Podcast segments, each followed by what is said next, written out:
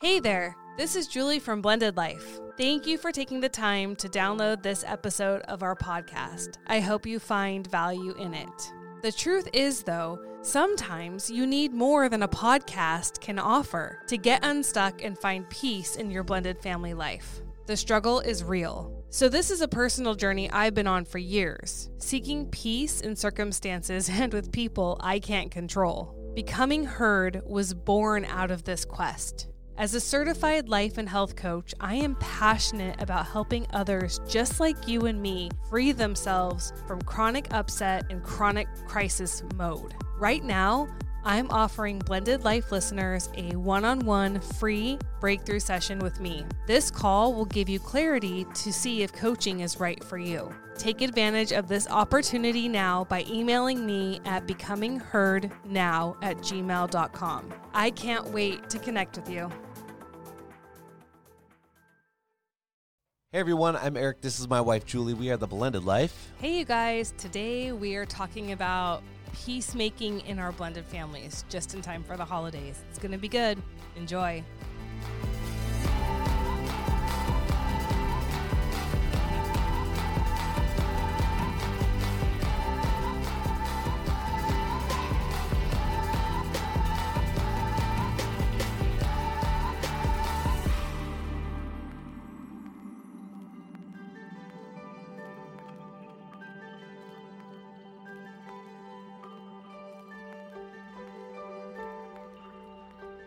Welcome back to another episode. Where are we starting on this one?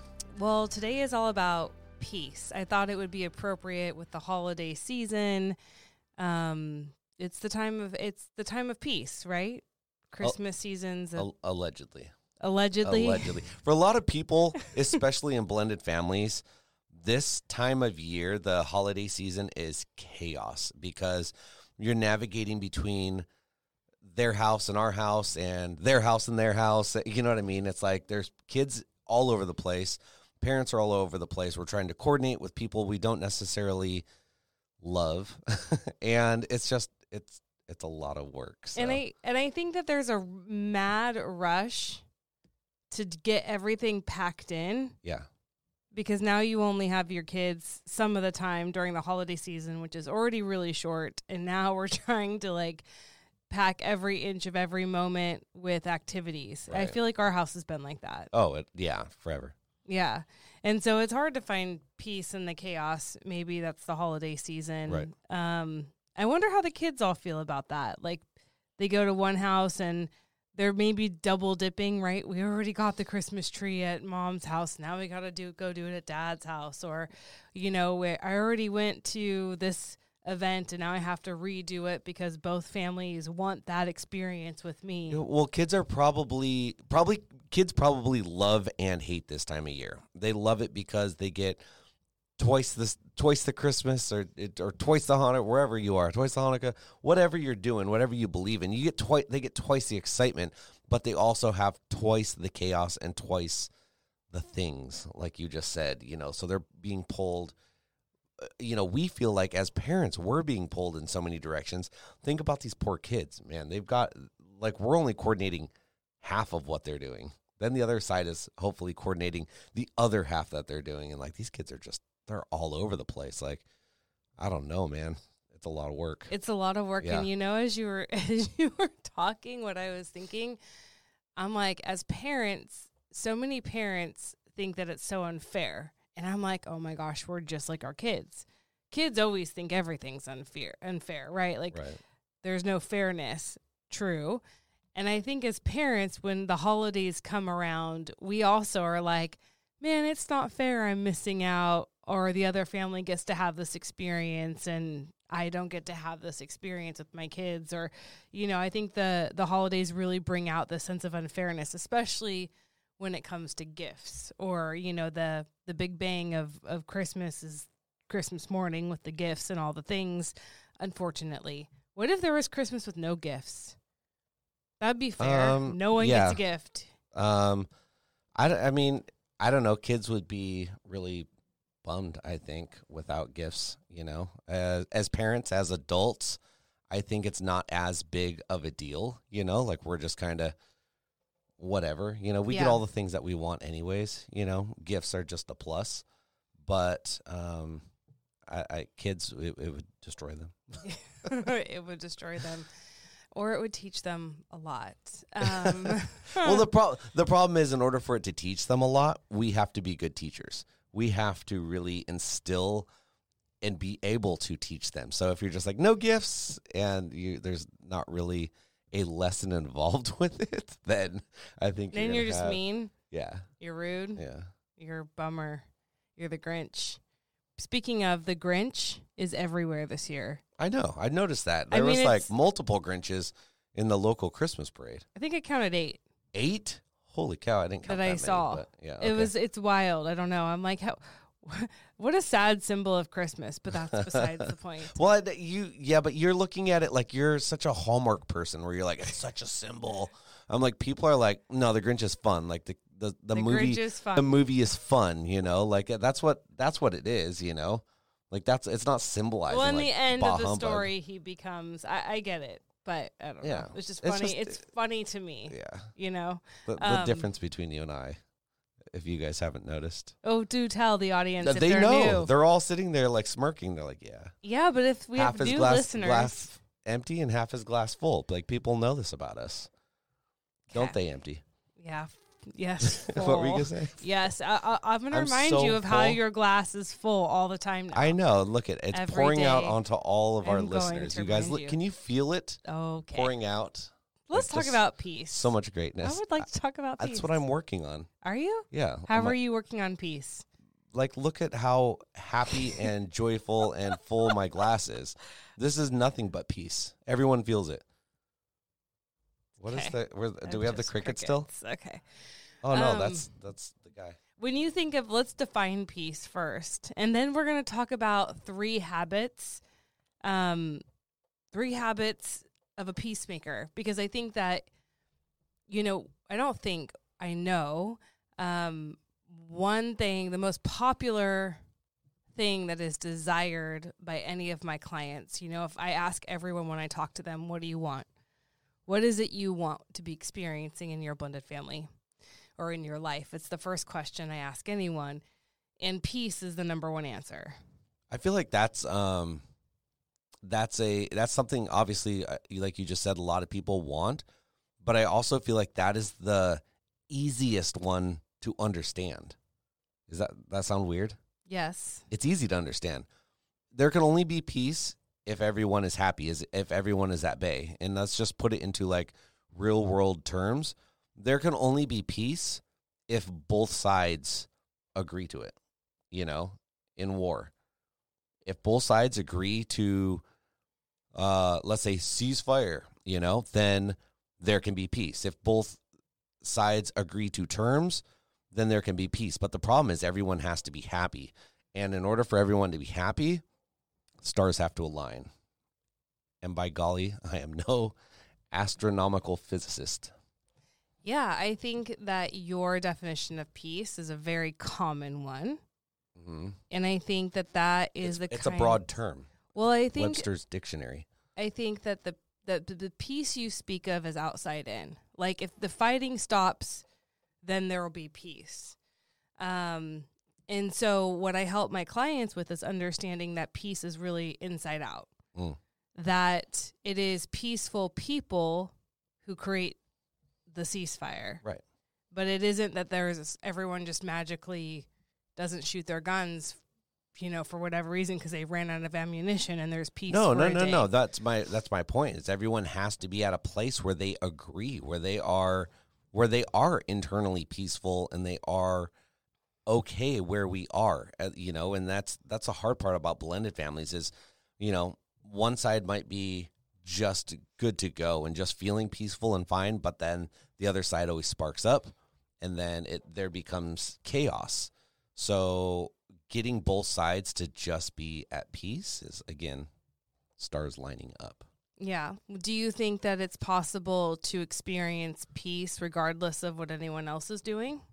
Um yes, but it's a it is a living in your own bubble, head in the sand type of reality, which I do quite often.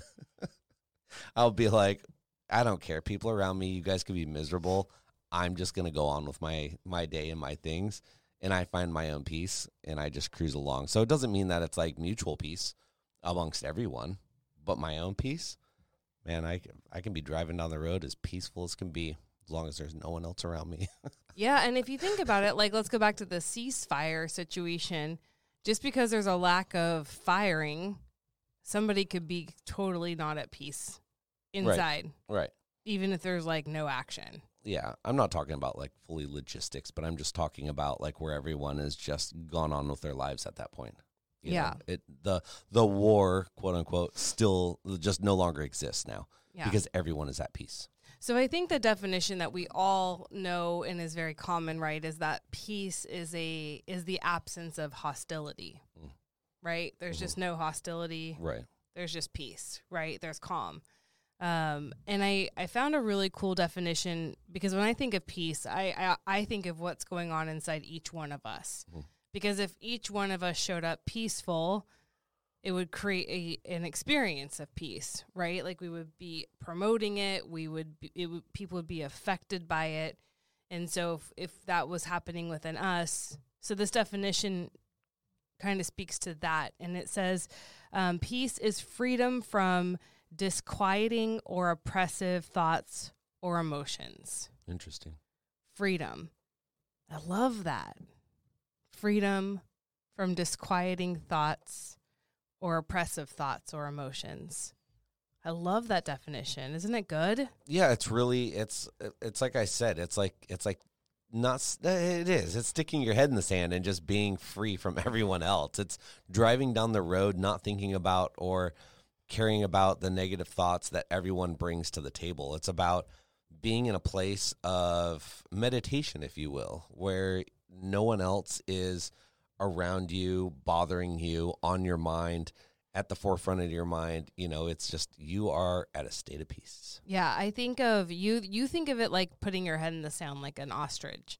Um, and when I think of this, like another visual I come up with is I picture a person holding like a hundred balloons, and all of those balloons are tethered in the hand with string or whatever, you know, and freedom really is deciding to let go of everyone else of, of offenses like being offended. Um, being oppressed, like letting go of whatever you're attached to that is causing you conflict, chaos, um, the weight of people pleasing, or um, whatever it is that you're holding on to and tethered to that is not allowing you to feel that peace. And so you think of it as I'm like, what if it's just like letting go? Yeah, but if it depends on how high you are with those balloons, because they're gonna fall and go splat. Yeah. If there's enough of them and they have you hovering off the ground, there's a problem. Yeah, but a lot of people that is their reality. A lot of people hang their hang their relationships and hang their their feelings and their thoughts and their day to day actions on those negative balloons, if you will. And there's enough of them pulling them up, and that's what they thrive off of. That when those negative balloons pop, they hit the ground. Splat. Splat. Yeah. So peace in this holiday season. I so I read the Bible every morning. I do devotionals every morning and this morning um this theme of peace kept coming and so I was like, "Okay, God, I'm listening." And I read this devotional by Archbishop Justin Welby. And he so this is this is these are his things that I tweaked from my coaching perspective. So he um, he wrote three habits of a peacemaker, and I was thinking, what a wonderful thing to talk about on our podcast as we're entering the holiday season.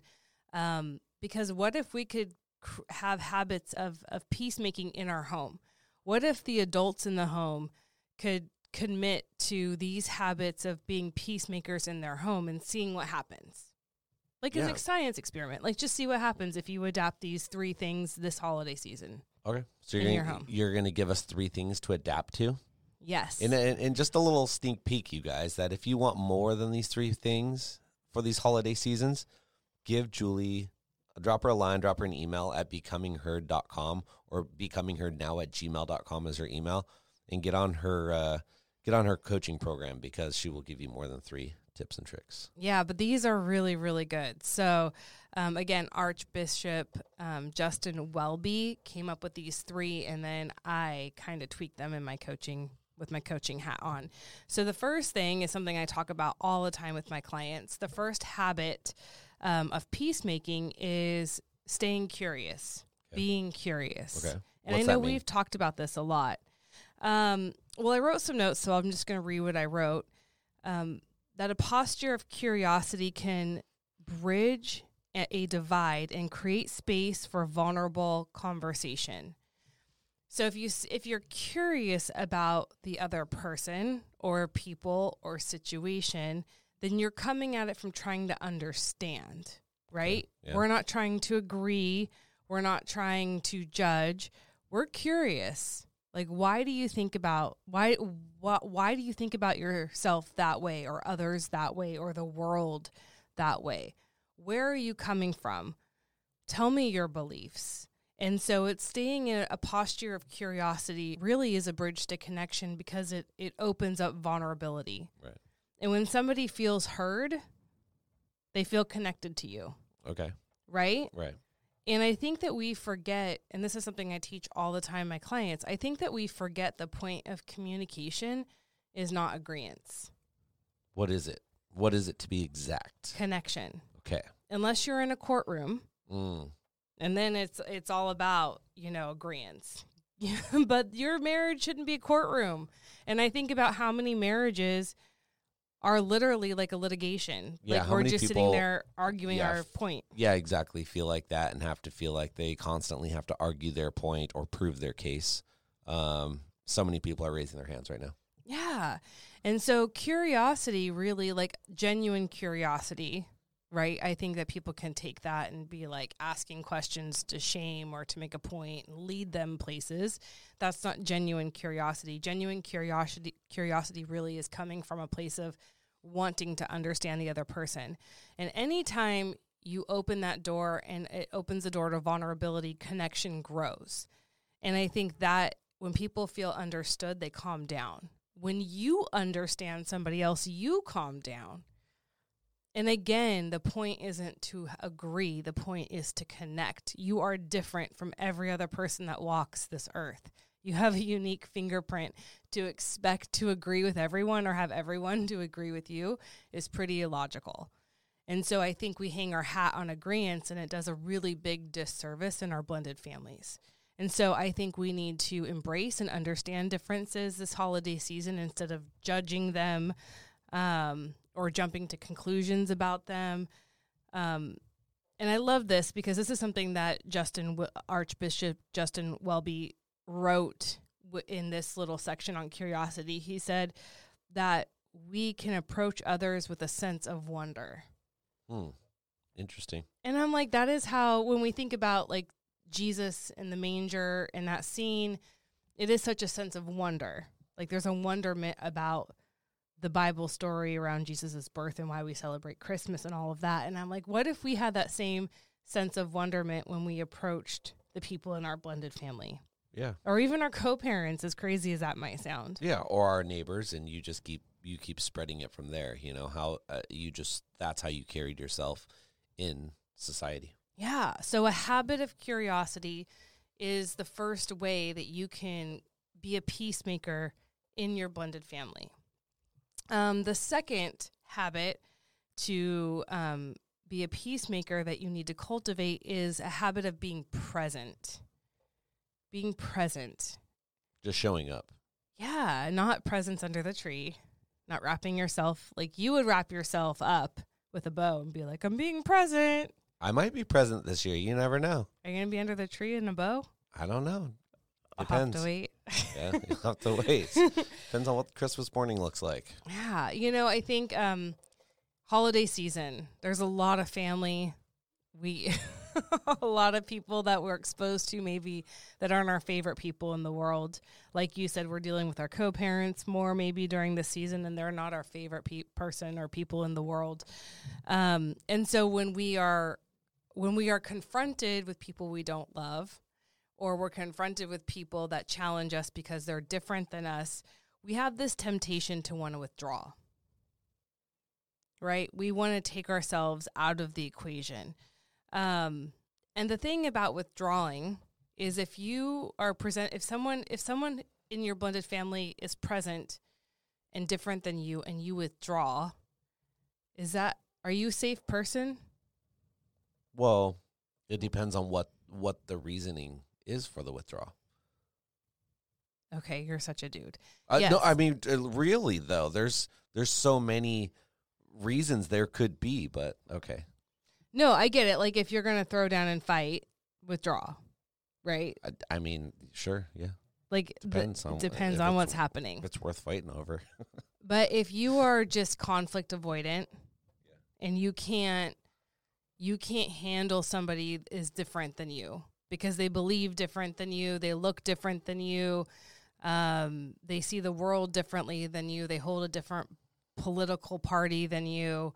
Um, Well, that's a problem they with parent differently Yeah, that's you. a problem within yourself though. That's not the other person's problem. Like that's your own. That's something that lives within you. Right, but if you if you are in a blended family and you can't stay put with differences, you are going to create an unsafe space for your family. If you're always out when things get hard, like I can't handle this conversation, so I'm out.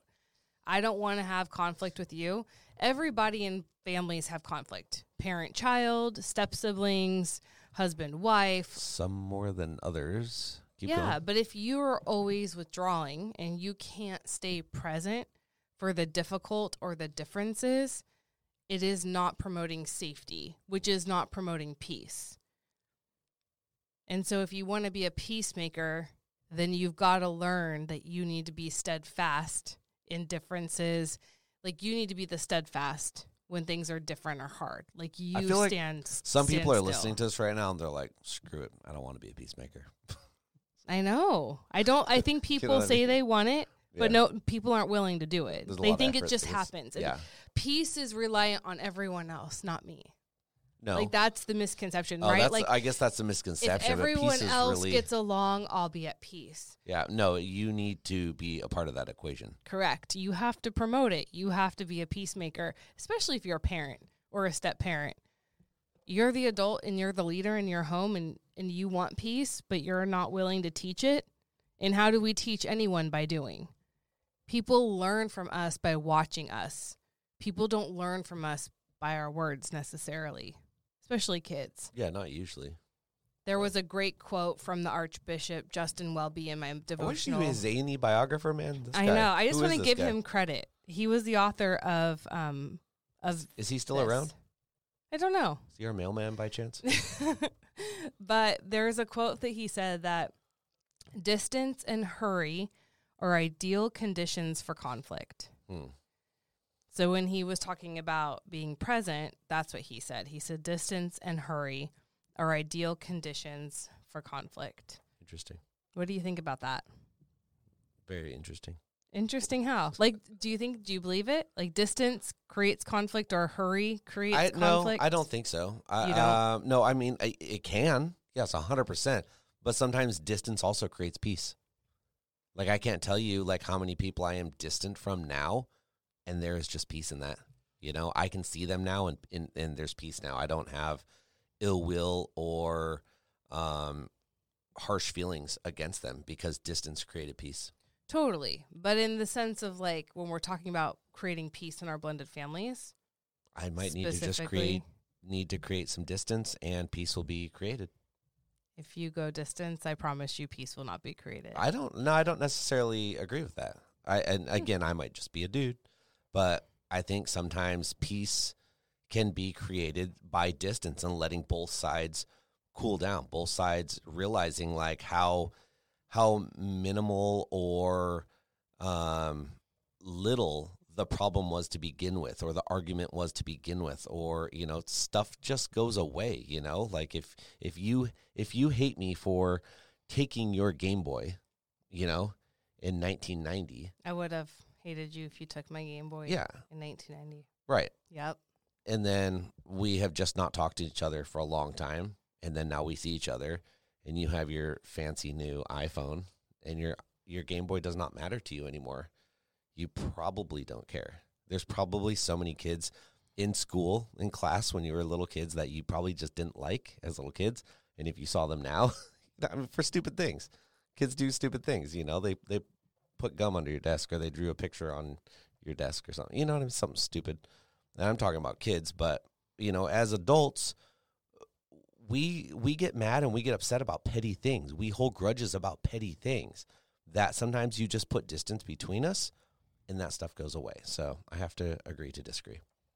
Okay. The the last thing I wrote about being present is that if you're able to stay put, it builds trust, right? If I know somebody is steadfast through my moods or my my disappointments or my my outbursts or or whatever I'm going through, if I'm going through a hard time and I'm behaving badly and I know somebody is not moving, that they're staying there, that feels steady and safe and I trust that.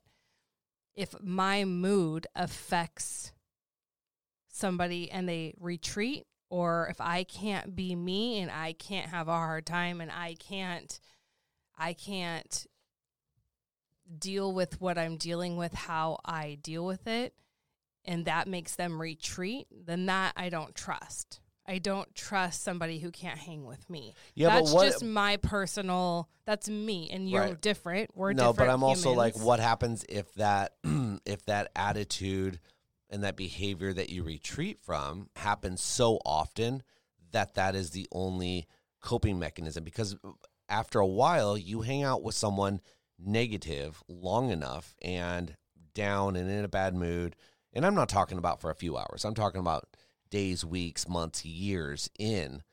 Eventually, it starts bringing down your quality of life as well. Like sometimes, like, well, screw being a safe space for you because what's happening is I'm now getting sucked into your vortex of negativity. Yeah. And I know people like this. I know people that bring people down with them because that's how they connect. So This is- screw your connection at that point. No, this is so this is so interesting because um I haven't even shared this with you y- yet. So my, most things on our podcast Are you getting a face tattoo? time. Oh no. Oh. Uh, I should though.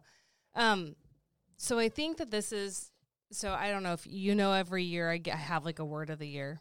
Yeah. And so 2023 my word of the year has been maturity. It's not a fun word. I don't enjoy the journey. Um, it's and actually God has recently, as we're wrapping up 2023, God has really been fastly exposing my immaturity to me. Uh, it's been really hard, and it's not it's not fun, right? Um, but one of the things that I'm understanding about that, what exactly what you're talking about, because I am super reactionary, and I allow um, my immaturity because I just haven't grown this part of me yet. It exists. Um, but I'm so reactionary. So somebody's bad mood will put me in a bad mood the whole day. Your your bad mood, my kid's bad mood, my stepson's bad mood, Our my dog's mom's bad mood. bad mood, right? Dogs like getting bad moods. Our dogs are maturing though. I talked about this earlier today. So what I realize it's it's a me problem. Like I can't control anyone else, right? And I am no long I don't love being reactionary anymore. I don't it doesn't serve me well. I don't like it. And I really recognize the immaturity of it. Like I remaining steadfast when other people like me just being able to be me when and allowing other people to be in their moods or upset or annoyed or or really happy and me not feeling like I have to jump on that bandwagon either. But what I'm learning about maturity, what God's revealing to me about maturity, it could be probably different for everyone. So don't come for me, but I'm realizing for me that maturity is how do I stay in control of myself so that I'm not pulled under by what you're speaking of Yeah. because that's a me journey. Well, and it's a multi-stage journey because I'm seeing this with you, and I'm seeing the stages where you have noticed that, and I would say that has been over the last. I'm just throwing a number out there, six or seven months. I've really started to see that. It- but okay.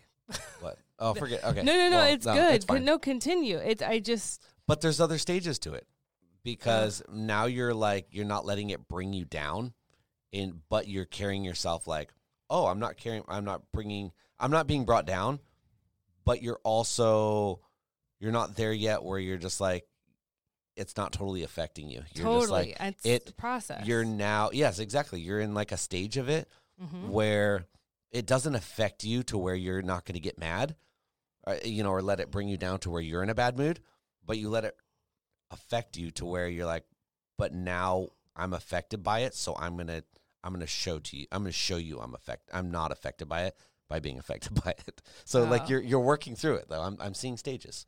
Yeah, like a- I you're think like it's like a a reg- muscle, right? I You're don't like a regular old rocket launch. Well, I don't lift weights and have muscles overnight. No, it's I'm like just a saying I'm I'm noticing Yeah. your your your mat- maturity. yeah, but it's it's not a fun journey, and I don't. And I also have my word for 2024, which I won't share right now. yeah, we can't say that on the podcast. but it's equally like not fun. Oh. Well, why are you choosing these words then? It's not that I'm choosing them. Wh- It's like I pray them? about them and God gives them to me. Okay. Like God gave me maturity for. I wasn't like, yeah, well that Yeah, but- sounds like but- a fun But journey. did but did God give you maturity? That's the million dollar question. I think He's taken me on a journey. I Oh, think I'm yeah. very different at the end of this year, even than I started this year out. Oh, I- Maturity wise. yes, I would agree. No, Yes. I don't know. It's but it's not fun. Like it's not fun Tell seeing your it. stuff being exposed. Right. Like yourself, Yeah. right? I think it's it's hard to be able. It's hard to to see the parts of you that aren't great, that need work, that don't serve you well, and to acknowledge that isn't fun. Um, But it's one thing to work on yourself, and it's one thing to be like, I want to grow in places. But it's also one thing to be like, I want to completely change who I am. Like, what if I just set on a mission and I'm like, I'm going to change everything about me? Well, then, like, what was the point of you falling in love with me for who I am? And hopefully you love the me I become.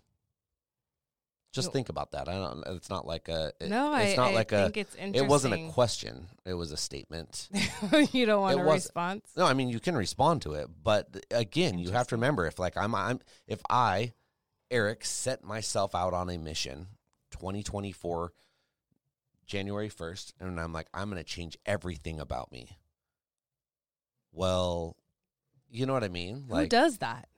Apparently you like you're Oh, working I on a word that? and you're like yeah. No you know what i'm saying though? Like you're working on things where you're like i'm gonna grow here i'm gonna do this I'm, you know? And it's okay to grow and but but be careful. I'm just i'm not necessarily saying you. Like people in general are like i'm just i'm changing everything about me. I'm changing my ways. I'm doing you know? And it's good to grow but people love you for who you are. Like be content who you are right now where you are because a lot of people don't put value in themselves.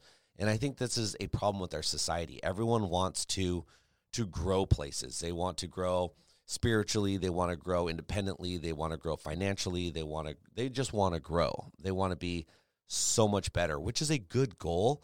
But be careful how you do it where you do it and make sure it aligns with your family values. Yeah, change. I would hope that change is scary for a lot of people. I just want to say that it it is also something my clients really wrestle with because the literally the work I do for a living is change. that is that is what I do.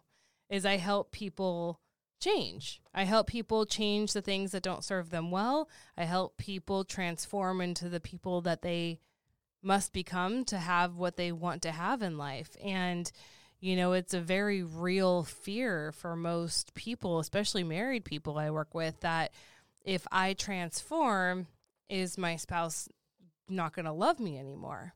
yeah i, I mean and I think that I want to answer that in two parts. One, hopefully, we've married people who are our champions, right? I mean, none of the work that I do with anyone is changing you for the worse, right? Making you into a thief and a liar and a manipulator and an adulterer and a gambler and an alcoholic. Like, that's not the journey. The journey of change is to evolve into your highest self, to be better, to become your best self, to become who you need to be to have a peaceful blended family, right? To have the success you want, to have a good experience in your blended family so you don't leave. But that requires you to change and stop making everyone else around you have to. Like, because you, you can't control that. So you have to change. And so it, it does generate a lot of fear in clients. And I think that's an important acknowledgement that, man, if you change for the better and your spouse is out, probably not the person for you. Hopefully, your spouse is your champion and wants you to be the best version of yourself. And the second thing I want to speak into that is between now and 80, I'm going to change, whether I try to or not. Whether like it's just we grow and evolve. I'm not the same person I was at five years old. Right. I have new coping skills. I have new communication styles. I have new ways of doing conflict. I don't look like I do at five. Don't handle things like I do at five or 20. And it's the natural, and, and people say they fall out of love, right? Or they grow apart. And I think that happens regardless if you're on a journey of transformation or not. This No, is, I think uh, that's my point of it is it heightens it. If you're just like I'm all in on like completely changing who I am because I hear a lot of people that say that. I see I see and and hear a lot of people that are just like I'm changing everything like this year is going to be better. And it's like you know, work on a part, work on a part of you, you know, that serves your family, that serves you and your family but also isn't just completely selfish, just serving you. You know, you are growing with your family. You're setting a goal that's a goal of you and your spouse or you and your family. It's not just you growing because a lot of times growing, you're growing apart. Yeah, but you're okay. I again, I might just be a guy about it, but I I see these things. I feel these things. Like uh, this is life. Yeah, some people are happy being stuck right? Some people uh, really like not growing. Like it's scary to grow. It's, it's scary no, it's to change. A, it's like not. Yeah. Like some people just enjoy being stuck. But I, I don't. I think when you get married, you have to understand the person you married. Forty years in is going to look different, right? Like uh, that's that's normal. Of course, yes. Okay, but they didn't go one year 2024 and go ooh i'm going to get all the plastic surgery and i'm going to get these big old lips and these big old te- uh, things and we're just going to change everything about me because now you're like, dude, you look like Michael J. Jackson. Okay, so this is real. If you feel like this in your marriage, this is actually really good because we're going to talk. So if you feel like this in your marriage, if you feel like your spouse is, and you're you're like this is this is something's up because my spouse is changing everything all at once, right? That that can be alarming, and I acknowledge that. Like that that would be hard. That's my whole spouse. point. Yeah. So then be a peacemaker, right? Get curious and be present, right? Do the first two parts of peacemaking we've already discussed. Get curious, allow them to be vulnerable as to why they feel like they need to make all these changes. What is going on that they uh, feel unworthy or that they feel like they have to change. Like I think the most loving thing you can do if you have a spouse who's changing everything all at once and you don't understand is try to get on their level and understand. Be curious. Don't withdraw for them. Be present. Walk the journey with them, maybe, and try to understand and try to be a part of their journey. And then you won't feel so on the outside. You won't feel it, it might make you grow too, you know, or your love will intercede. And I think that that is where we, we get we get offended and we get scared and we get judgmental. And when we get that way with our spouse, it breaks all connection. And it's really hard to make forward movement. And I think this is why change breaks down relationships sometimes, is because it's hard to make forward movement as as a couple when there's no connection. How do you move forward when you've disconnected from your spouse? And the top three ways you disconnect from your spouse is you're, you know, you're judgmental, you're Oh, I just had them and they went out. Do you need to re revisit Justin D. Gertrude? what, That's what not it. No, but like judgment is a really is a really fast way to break connection. Um, when you don't understand what's happening, when you're disconnected from them, um, you, you, can't make forward movement. So I, I just get curious, be present. Um, and then try the third the third habit around being a peacemaker, a peacemaker in your blended family is to reimagine. And I thought this is my this is my favorite one that he wrote was on reimagining because we get in um, even our thoughts become habit. We have thought patterns and like how you think about something when you're angry, how you react or how you judge someone that's different from you um, becomes habitual, right? It's just automatic. And so, what I love about this idea of reimagining is that you become a hope seeker. Because if there's no hope, it's again hard to hard to have peace when there's no hope, hard to want to move forward and work on things when there when there's like a sense of hopelessness, right? So when you reimagine, what you're doing is you're laying down um, all of your judgments and all of your assumptions of how the outcome is going to go. Because I think what happens is there's conflict in our home with our children, our stepchildren, or our spouse, or maybe our co parent. And because there's been conflict before and we've had past experiences, we are already driving the car off the cliff. We are we're already picturing how this is going to go. I do this a lot, right? Like I, I already know how this is going to go. And so there's no hope because I've already predetermined in my head the outcome. And so because of that, there's no peace there. What that does is create conflict, right? It makes me feel bitter and resentful and upset. And so it's this renewing of your mind to open up possibility that there can be healing, that there can be understanding, um, and that there can be reconciliation. Like, can we keep our minds open that there's possibility of reconciliation because that's where hope is. And if we can reimagine that, and it will actively break the habit of assuming or determining the worst outcome possible in a really when there's conflict. And I think the holidays bring up a lot of conflict. So I love the idea of reimagining and breaking that thought pattern of like the worst outcome.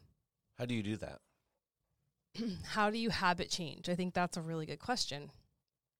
This is something I work with my clients on all the time, right? Because just because you want it doesn't make it so.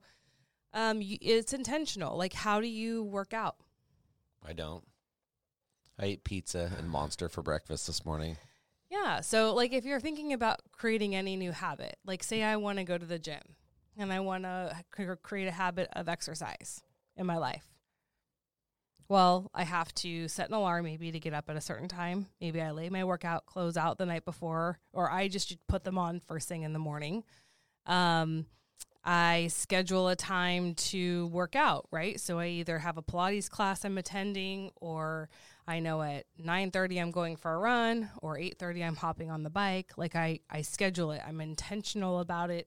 I set myself up for success so I have a Pilates instructor or I have a bike in my home that I can get on and ride.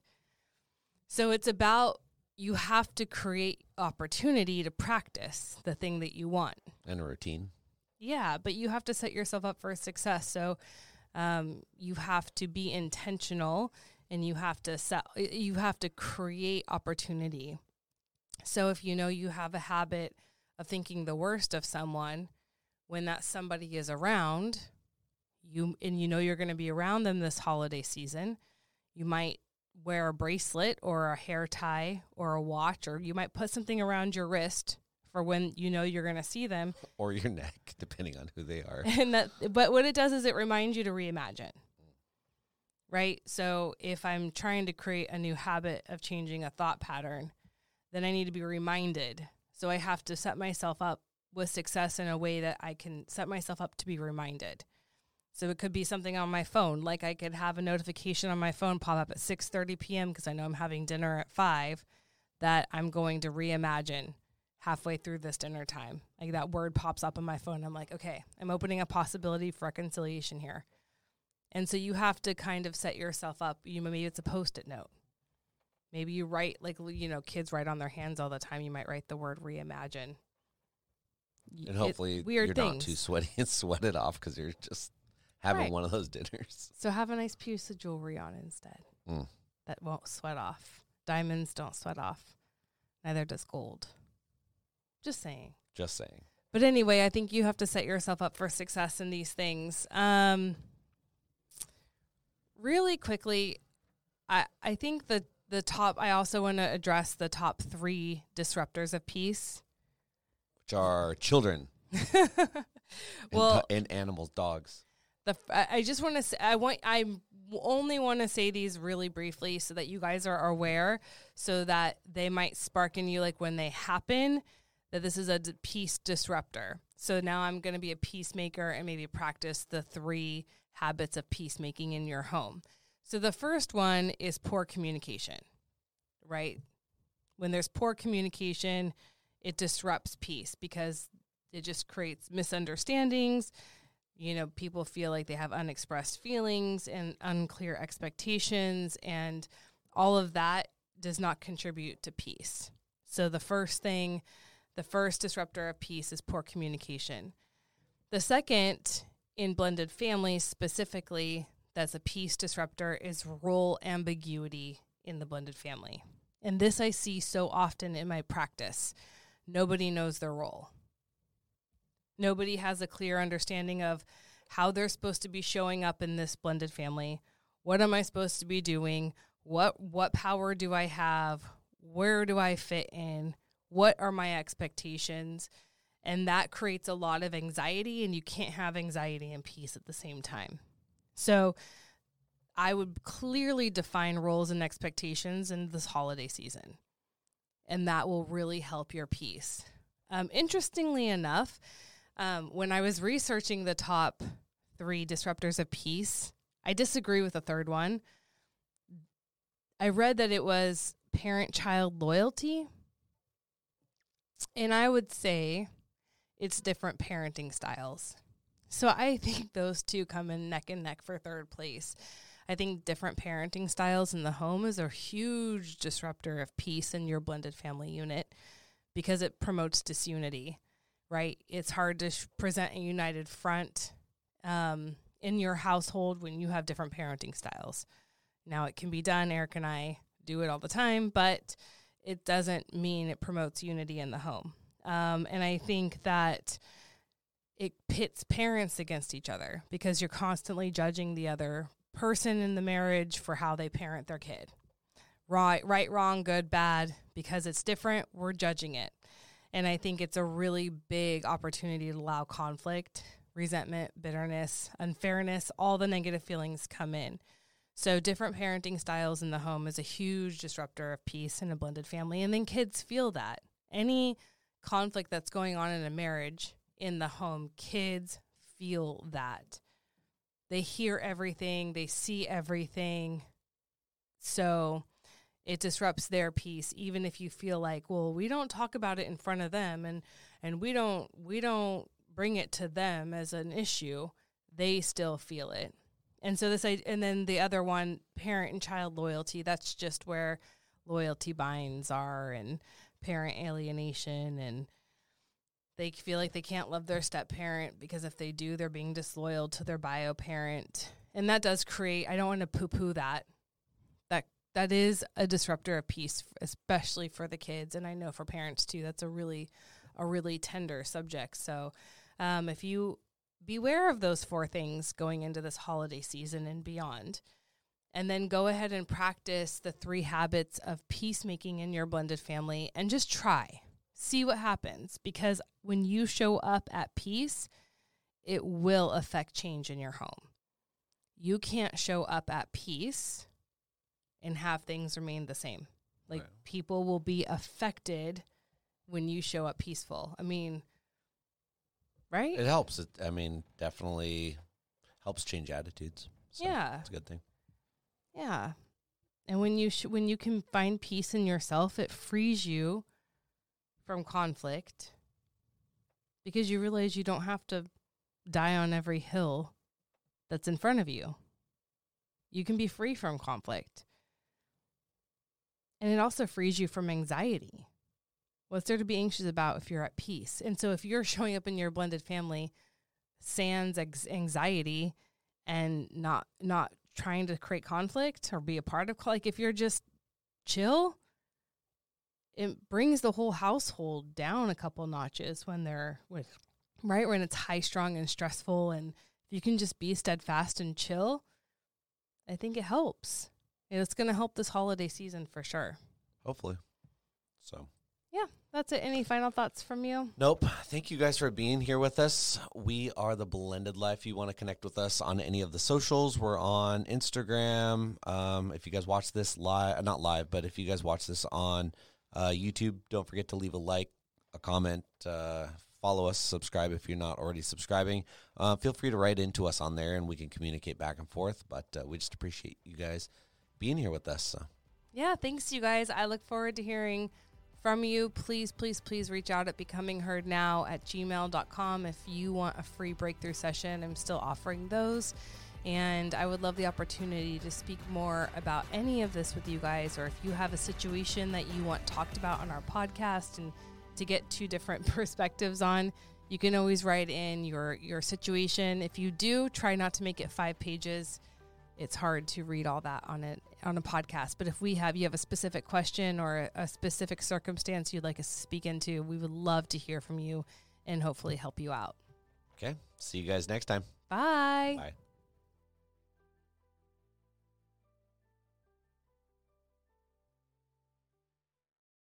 Hey, it's Julie again. I hope this episode of Blended Life started a conversation that you will finish in your home. But I get it, right? Sometimes you need more. My offer still stands. If I can interest you in a free one on one breakthrough session with me to see if coaching is right for you, contact me now at becomingheardnow at gmail.com and let's get you unstuck. Becomingheardnow at gmail.com. I look forward to it.